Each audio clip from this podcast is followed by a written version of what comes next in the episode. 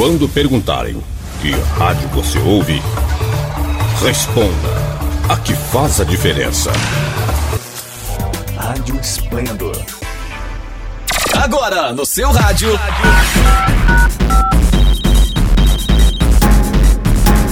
Esplendor Entrevista, um bate-papo animado e descontraído que você ouve aqui na sua rádio web Esplendor. Olá, eu sou Daniel Ribeiro e você está ouvindo Esplendor Entrevista. Nosso tema de hoje é como lidar com animais de estimação. Com o coronavírus, muitas pessoas se perguntam como agir com os animais de estimação que vivem junto com os humanos. Entre as recomendações de cuidados com os bichos durante a pandemia estão as restrições de passeio e interação. Para entender melhor sobre os cuidados que devem ser tomados com nossos pets, vamos conversar com Isabela Pessoa.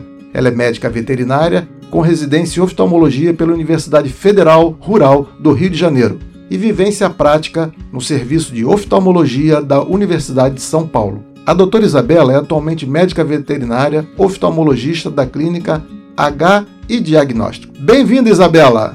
Muito obrigada, Daniel, pelo convite. É um prazer estar aqui com vocês hoje. E obrigada aí pela oportunidade de contribuir com informações da minha área respeito de questões que muitas pessoas têm dúvidas, né? Muito obrigada mesmo. Ah, o prazer é nosso.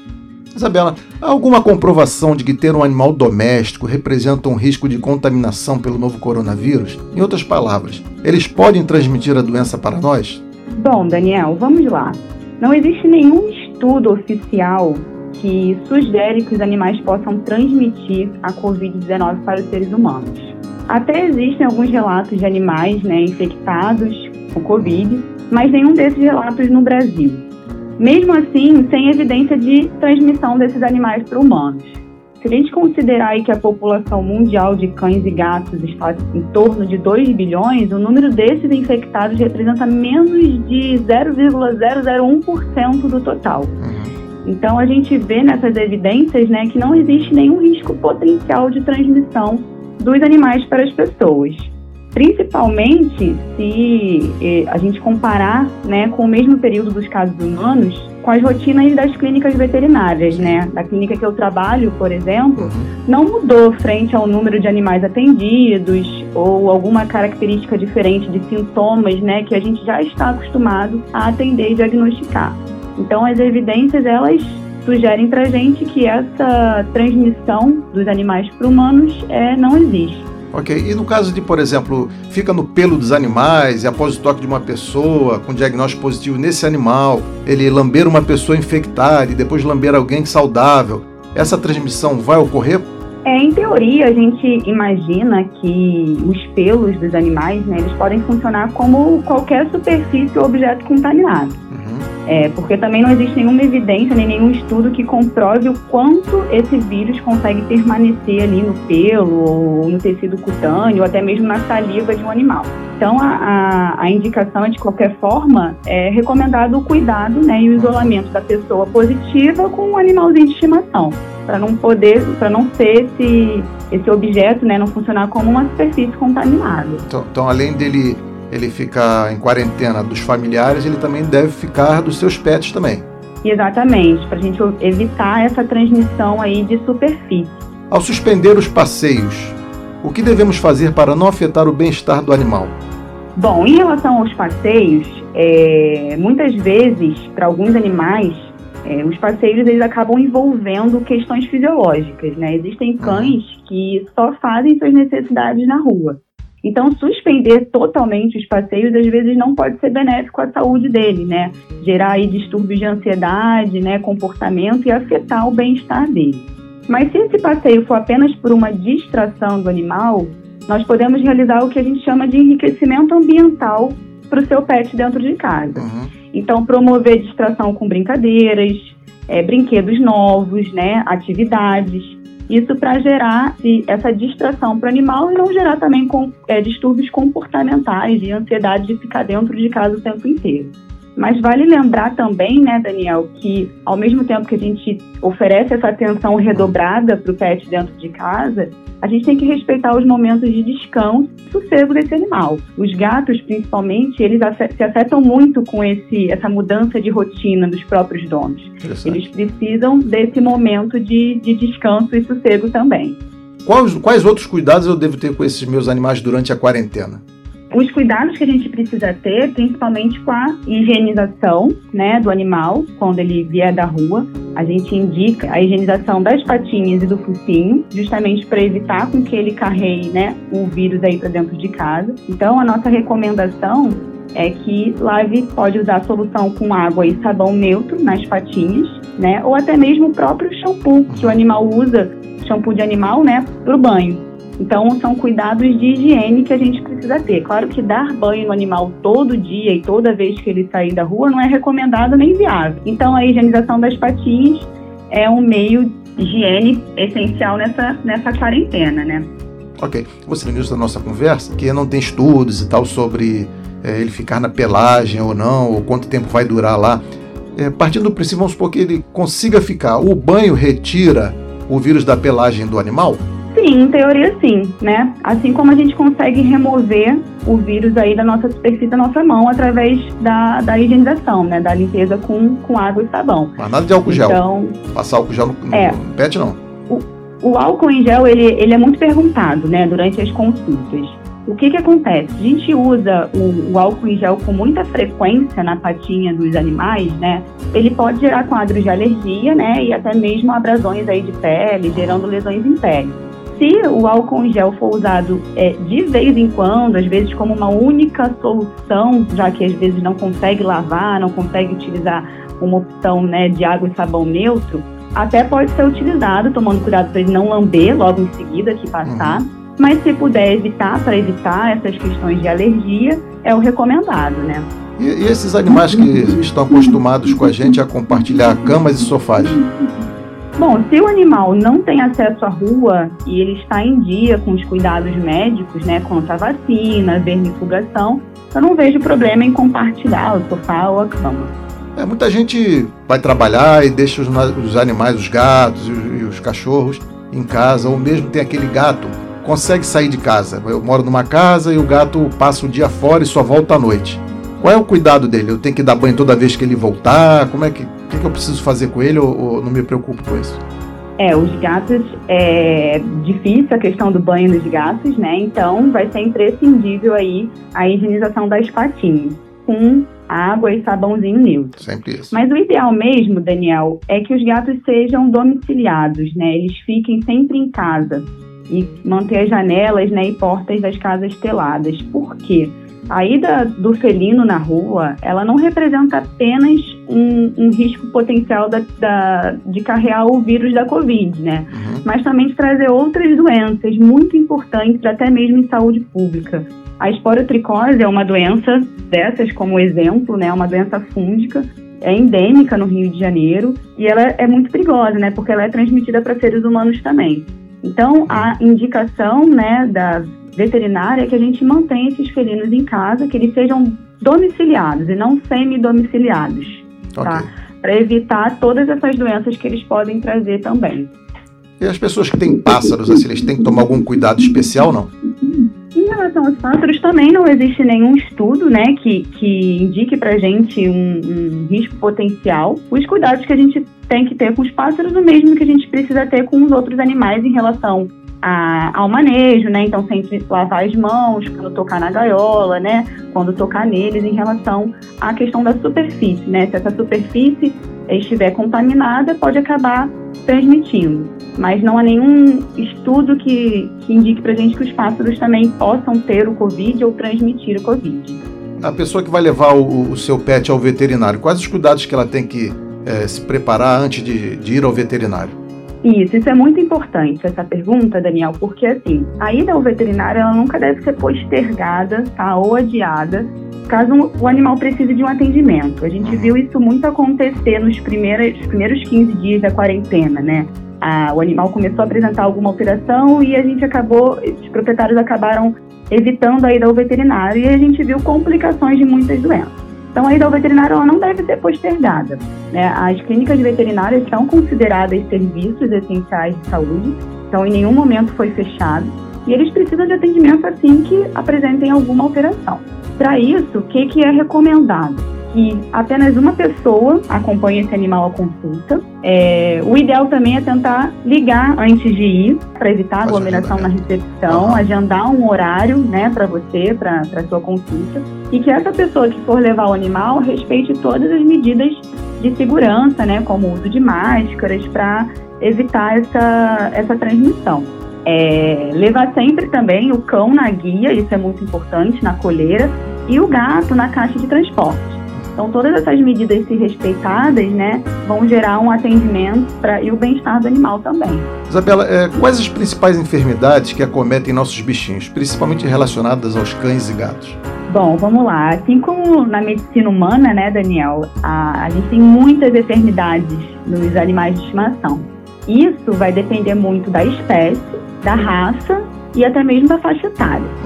Então, existem muitas doenças, né? Existem doenças dermatológicas, doenças endócrinas, doenças oculares, é, câncer, os animais também podem ter, doenças de trato urinário, doenças do coração. Então, assim, é realmente inúmeros diagnósticos que a gente faz na nossa rotina, variando aí de acordo com raça, com idade, né, e com a espécie. A música de hoje. Sucesso. Bom, chegamos ao nosso momento musical onde a música escolhida está relacionada ao nosso bate-papo. E a música de hoje escolhida foi História de uma Gata, na voz de Vanessa da Mata. Não saia daí, já voltamos com nossa entrevistada. Vamos ouvir. Voltamos.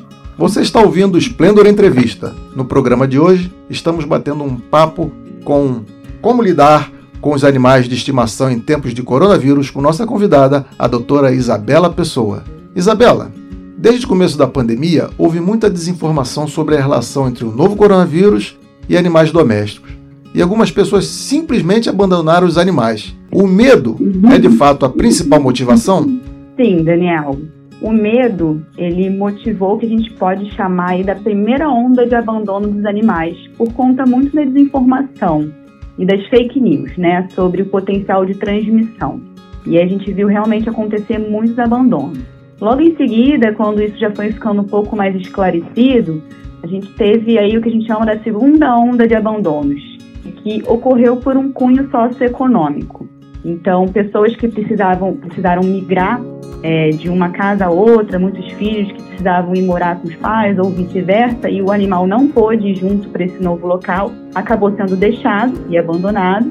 E também por, pelo desemprego e diminuição de renda, né? Diminuindo assim a, a responsabilidade que as pessoas teriam sobre seus animais. Mas, assim como você falou, né, o, no Brasil é um crime, então isso realmente não pode acontecer. É um crime aí que existe é, multa e detenção de três meses a um ano, então é uma questão muito grave e a gente precisa ter toda essa responsabilidade quando a gente tem um animal de estimação. E também ocorre ao contrário, né?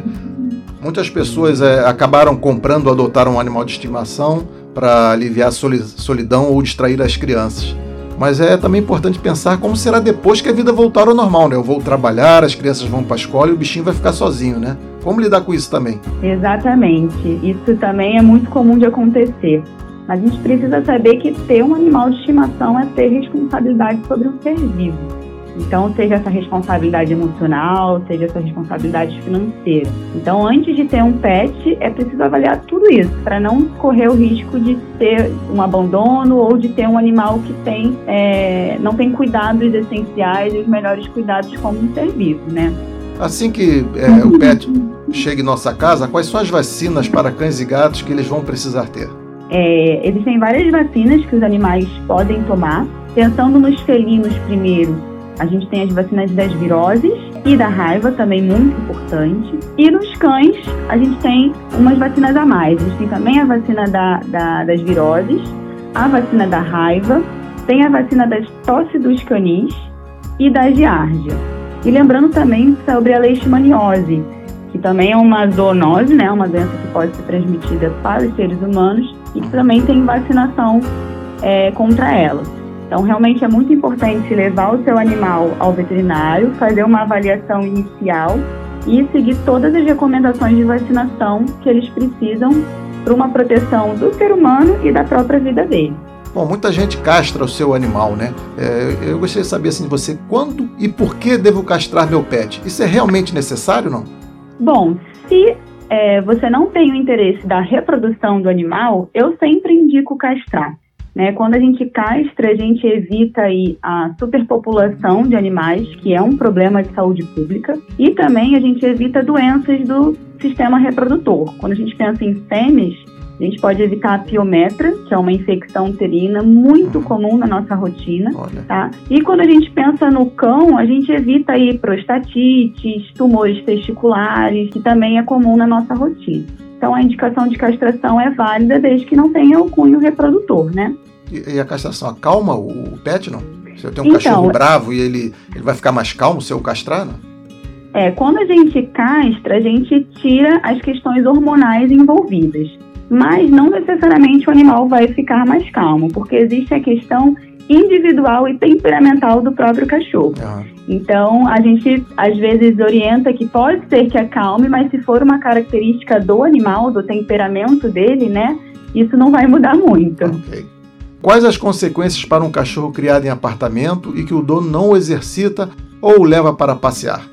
Bom, quando a gente evita levar o animal para passear, né, a gente pode gerar aí distúrbios comportamentais, ainda mais se a gente já acostumou ele a levar para passear, então gerando ansiedade.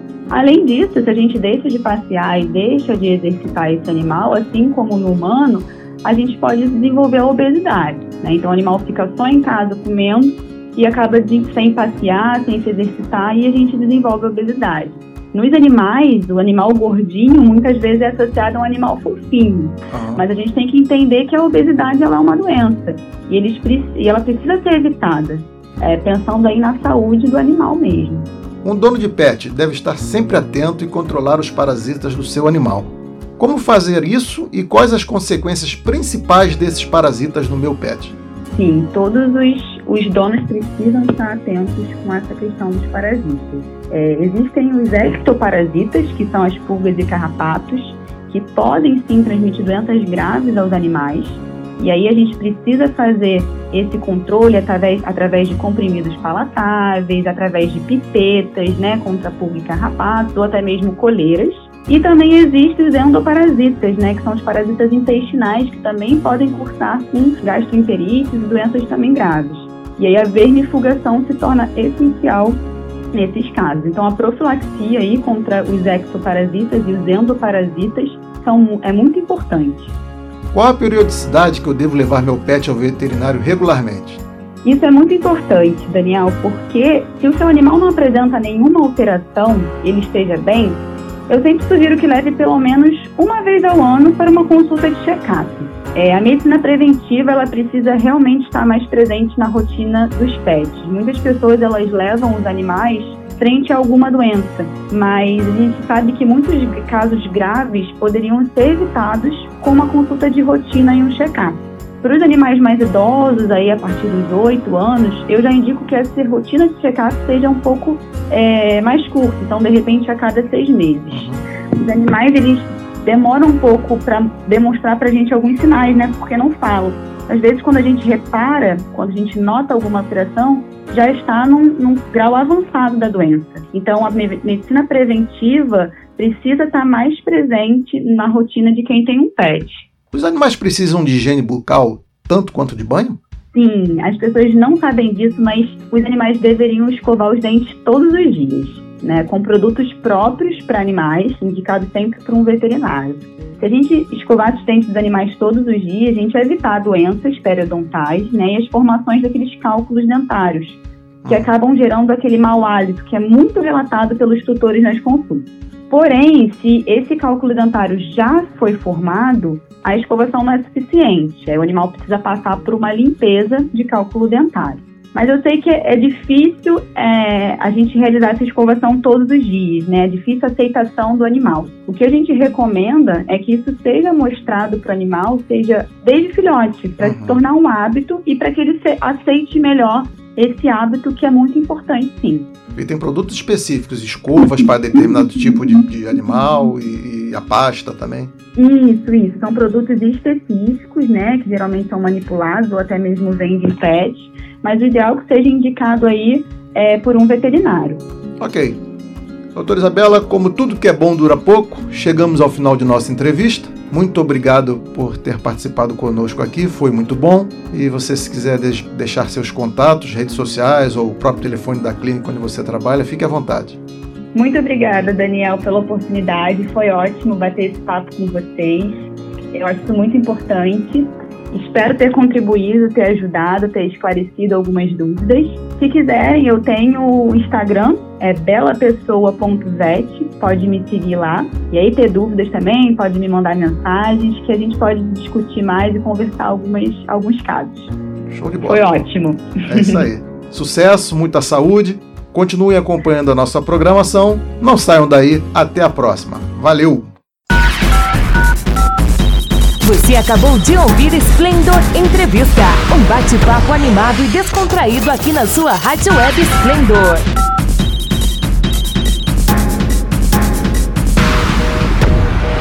Se liga aí, qualquer momento tem mais. Sempre ligado em você. Rádio Splendor